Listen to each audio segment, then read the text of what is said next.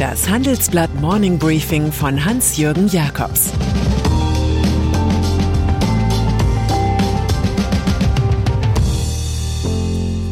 Guten Morgen allerseits. Heute ist Dienstag, der 14. Dezember. Und das sind unsere Themen. Notenbanken im Stress gegen Inflation. BMW und Daimler in China-Stimmung. Fußball schafft das Achtelfinale nicht.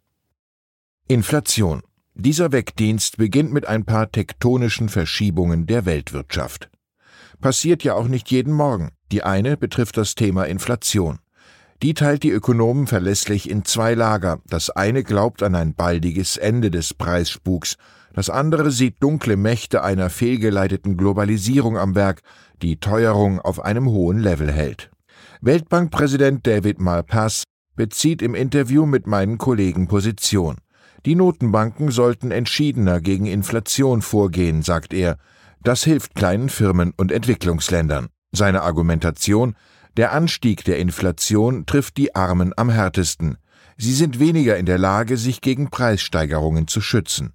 Dem Appell des alarmierten Weltbankers könnten bald Taten folgen. Die USA melden fast sieben Prozent Preissteigerung. Auch die Löhne legen zu. Morgen dürfte Jerome Powell, Chef der Notenbank Fed, daher eine schnellere Straffung der Geldpolitik verkünden. Die Käufe von Anleihen werden gedrosselt, baldige Zinserhöhungen sind möglich. Im Euroraum liegt die Inflation bei knapp 5 Prozent. Allerdings gibt es keinen größeren Lohndruck. Am Donnerstag wird Christine Lagarde, Chefin der Europäischen Zentralbank, wohl erst einmal das Ende von PEP im März 2022 verkünden, jenes Anleihenkaufprogramms, das extra wegen Corona gestartet wurde. Wir erleben also eine Wirtschaftspolitik der zwei Geschwindigkeiten.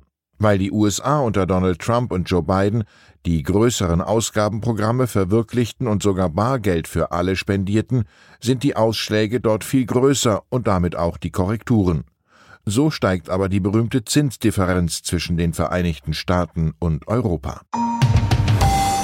Autobranche. Die andere Geschichte betrifft die deutsche Autoindustrie und ihre florierenden Geschäfte mit China. Da liefert die Aktualität klare Hinweise darauf, dass wir uns in Parallelwelten befinden. In der einen reden Politiker von Hongkong, Uiguren, Taiwan, Zensur und Menschenrechten, in der anderen schaffen chinesische und deutsche Unternehmen Tatsachen. Und die deuten nicht auf das von Amerika verlangte Decoupling hin, nämlich das Trennen der Geschäfte, sondern ganz im Gegenteil auf Happy Coupling, das heißt aufs produktive Verbinden. Ein ranghoher deutscher Manager raunte mir neulich zu gegen die USA, wo die Rückkehr des Westentaschenpaten Donald Trump ansteht, sei die Volksrepublik sehr berechenbar. Beleg Nummer eins für das neue chinesisch-deutsche Coupling BMW wird eine Elektroversion der Dreierreihe exklusiv in China bauen. Und der Münchner Konzern verlagert einen Teil seiner US-Produktion ins Reich der Mitte. Künftig soll der Geländewagen X5 nicht nur in Spartanburg, South Carolina gefertigt werden, sondern auch in chinesischen Fabrikhallen. Schließlich wird BMW voraussichtlich im ersten Quartal des kommenden Jahres die Mehrheit am Joint Venture mit dem chinesischen Anbieter Brilliance übernehmen. Angedachter Anteil 75 Prozent. Beleg Nummer zwei: Auch Daimler setzt auf wechselseitige Beziehungen. Die Beijing Automotive Group hält schon seit zwei Jahren knapp unter 10 Prozent am Aktienkapital der Schwaben. Damit ist der chinesische Staatskonzern größter Einzelaktionär. Addiert man die Anteile von Li Shufu hinzu, des Gründers des Autokonzerns Geely und Eigentümer von Volvo, kommt man auf fast 20 Prozent chinesischen Einfluss. Aufsichtsratsmandate sind derzeit für diesen Block nicht drin, aber eine de facto Sperrminorität auf Hauptversammlungen. Unsere Conclusio, was das Land Niedersachsen für Volkswagen ist, ist China nun für Daimler.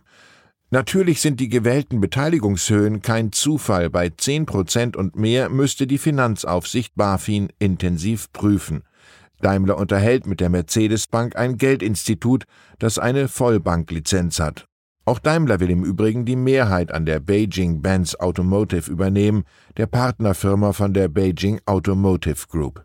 Fazit: BMW, Daimler und der VW-Konzern seien abhängig vom China-Geschäft, kommentiert mein Kollege Markus Fasse. Je höher die Abhängigkeit der Industrie, desto geringer der Spielraum für die deutsche Politik.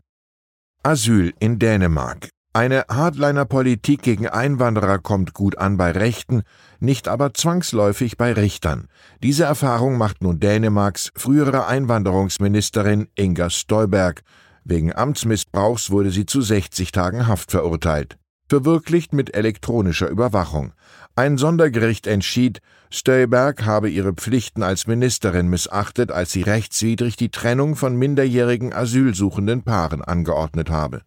Im Jahr 2016 waren auf ihre Anweisung hin 23 Paare mit meist nur geringem Altersunterschied getrennt worden, weil die Frau unter 18 war.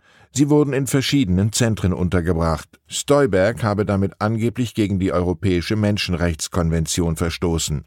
Die Ex-Ministerin sieht darin eine Niederlage für die dänischen Werte. Gegen das Urteil kann sie keine Berufung mehr einlegen. Und dann ist da noch das Achtelfinale der Champions League. Eine einfache Auslosung hat für Chaos gesorgt. Jetzt musste sie allen Ernstes wiederholt werden. Namen von Fußballclubs waren bei dem Prozedere wiederholt in falschen Töpfen gelandet. Laut dem Verband UEFA sei es ein Softwareproblem gewesen. Tatsächlich wird mittlerweile ja generell menschliches Versagen oft mit der Technik dieser verdammten Technik erklärt. Der FC Bayern München jedenfalls war dankbar über die Posse. Zunächst war man dem starken Club Atletico Madrid zugeordnet worden. Dann wurden es die etwas harmloseren Red Bull-Spieler aus Salzburg. Wir schließen bei so viel Spiel, Sport, Spannung standesgemäß mit Wilhelm Busch. Stets findet Überraschung statt, da wo man's nicht erwartet hat. Ich wünsche Ihnen einen überraschend positiven Tag. Es grüßt Sie herzlich Ihr Hans-Jürgen Jakobs. Das war das Handelsblatt Morning Briefing von Hans-Jürgen Jakobs, gesprochen von Peter Hofmann.